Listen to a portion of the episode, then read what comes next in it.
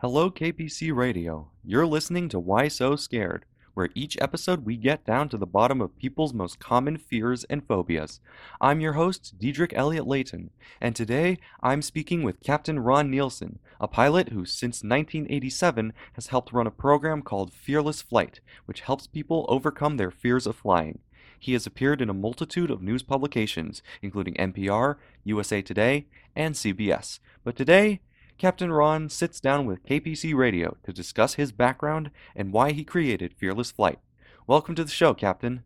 To start off, give us some background as to who you are and what you do. Okay, yeah, uh, my name is Ron Nielson, and uh, I was was born in the, at a very early age, as they say, and I, yeah, that's a joke, not a good one, but but nonetheless, I was uh, grew up in the Midwest, wanted to be a pilot since I was in about the second grade and uh, was able to fulfill that after going to the Air Force Academy. And and so I spent about ten years in the military, counting my time at the Air Force Academy. And uh, then I, when I left the service, didn't really ever think about being an airline pilot so much, but I was competitive and and um, and qualified. So I ended up in the airlines and uh, worked there for for 30 years. My uh, my experience with helping people overcome their fear of flying came when I was serendipitously asked by through a friend of mine to be uh, to help this psychologist in the Phoenix area here where I live, help him with a program that he was starting back in 1987 to help people overcome their fear of flying. So that's how I got this way. And at the same time, the airline industry back in the mid 80s started a program for called human factors to help pilots deal with the with the the uh, psychology of of team building and performance management and things like that. And so uh, both of the, the, both that and the, and working with fearful flyers inspired me to get a master's in counseling, professional counseling, and I've been doing been doing this for 35 years. If you'd have told me that you know 35 years ago I'd be doing this at, at 75 years old And I'd say you're out of your mind you know? But it's the most fulfilling thing I've ever done. And uh, right now I have a, a, a web presence. I do classes locally here in the Phoenix area uh, and uh, online and I actually go fly with people. I just finished flying with a client uh, over last weekend to India and back.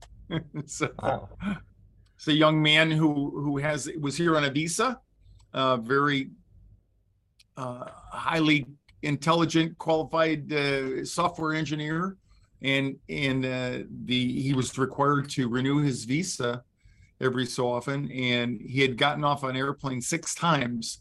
And uh, uh, he has to leave the country basically to go to a consulate to renew the visa. Kind of one of the crazy things I never knew about the the visa program here but so he decided to combine that with going home and visiting his family back in India, and so so uh, we we did that, and I'm happy to say he had a, a, a tremendous breakthrough and uh, and uh, really is doing well. And uh, like I said, it's just there's nothing more fulfilling than watching someone overcome all of the the the issues that go along with being terrified on an airplane. Wow, I think you already answered my next question here, but just to reiterate, why did you create Fearless Flight? Yeah, the, the actual creation of, of my it's it's a business for me and everything, and and my passion uh, was that the psychologist that I was working with, we we we co-taught for the first 13 years, and then uh, around 2000, his practice became so busy that that I ended up um, filling in for him exclusively, and then he just said, "Hey, you want to take it over?" So, so that's what happened. It wasn't my goal to start with, uh, but it just happened um, kind of by default. And like I said, I was thrust into it and just really, really enjoy it. One thing I'm curious about is Captain Ron. Have you personally ever had a fear of flying?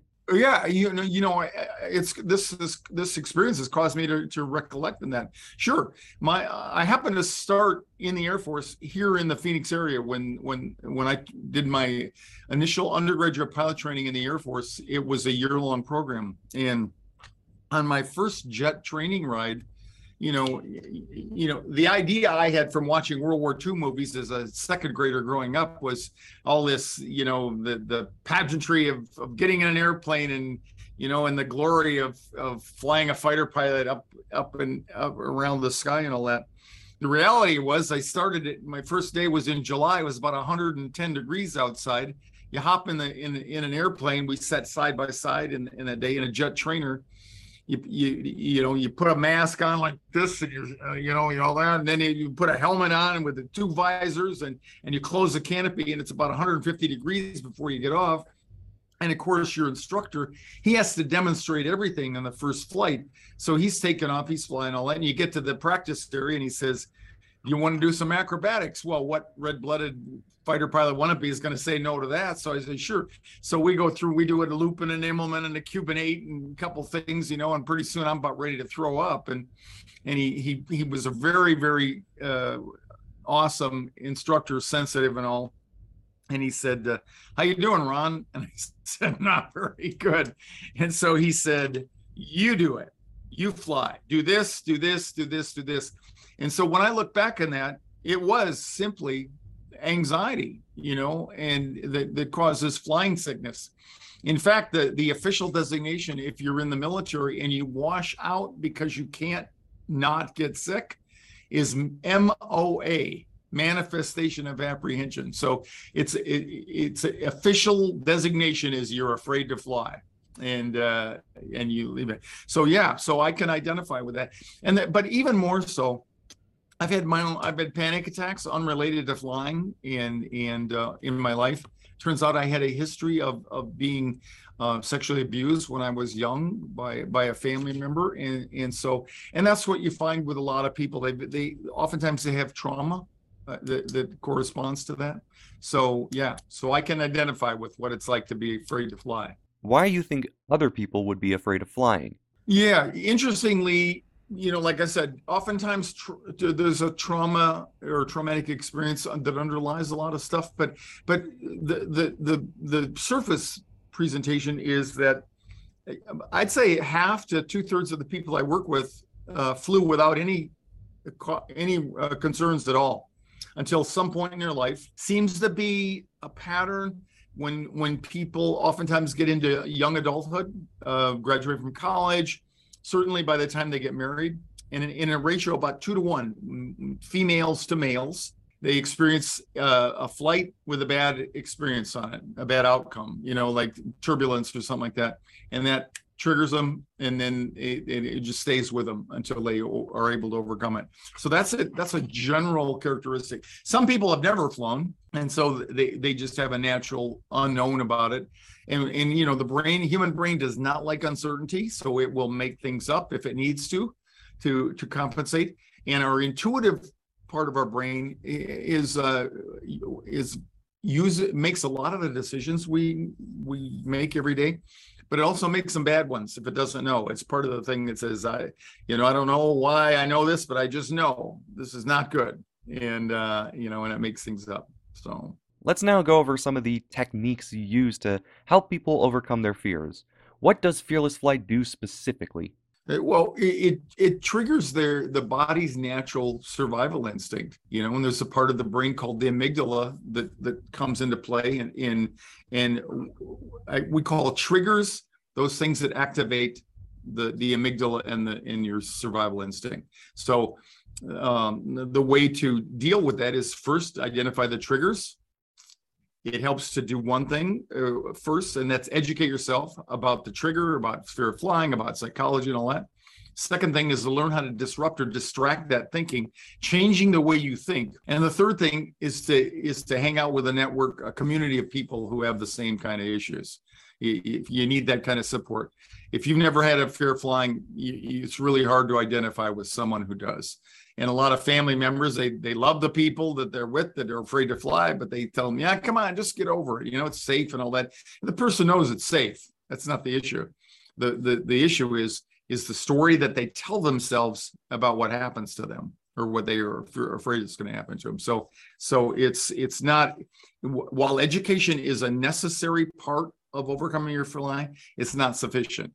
And and ultimately what people do is they learn how to use mindfulness and and challenge what their beliefs are. First learn what their beliefs are what triggers them and then challenge them and come up with with uh, strategies skills and techniques to, that they can employ like breathing just simply monitoring your breathing taking a deep breath you know and and uh, i have people do things like writing with their non-preferred hand I, I teach them how to engage themselves in games like you know little little little games and whatnot spelling backwards.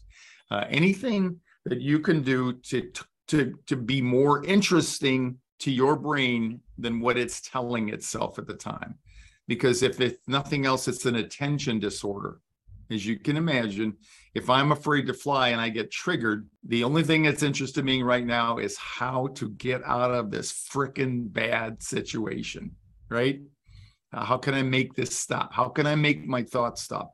And the difference between you and I sitting on an airplane, if you're afraid to fly and I'm not, is what's going through your mind. You're thinking about, oh my God, why did I do this? I t- I can't believe I'm here again.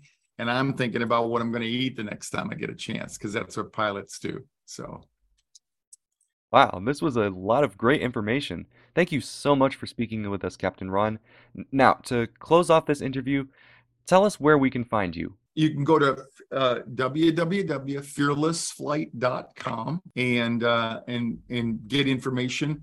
For for most people, what I do uh, is I recommend they, they, if they want they can they can make an appointment with me in a, a free 15 minute coaching session. And there's a link on the site to do that. But there's a lot of free information. I have a weekly show on Facebook that I simulcast over Facebook, Twitter, and, and YouTube. So, uh, but the main thing is go to the website. You know, that's the age we live in, right? you find me on the web, and uh, and that'd be helpful. So it's www.fearlessflight.com. Thank you so much, Captain. Once again, that was Captain Ron Nielson, who runs the Fearless Flight program, which helps people overcome their fears of flying. If you'd like to get in contact with Captain Ron, the website, once again, is www.fearlessflight.com, where all information about the program is available. You've been listening to Why So Scared, where we get down to the bottom of people's greatest fears and phobias. This is Diedrick Elliott Layton, signing off.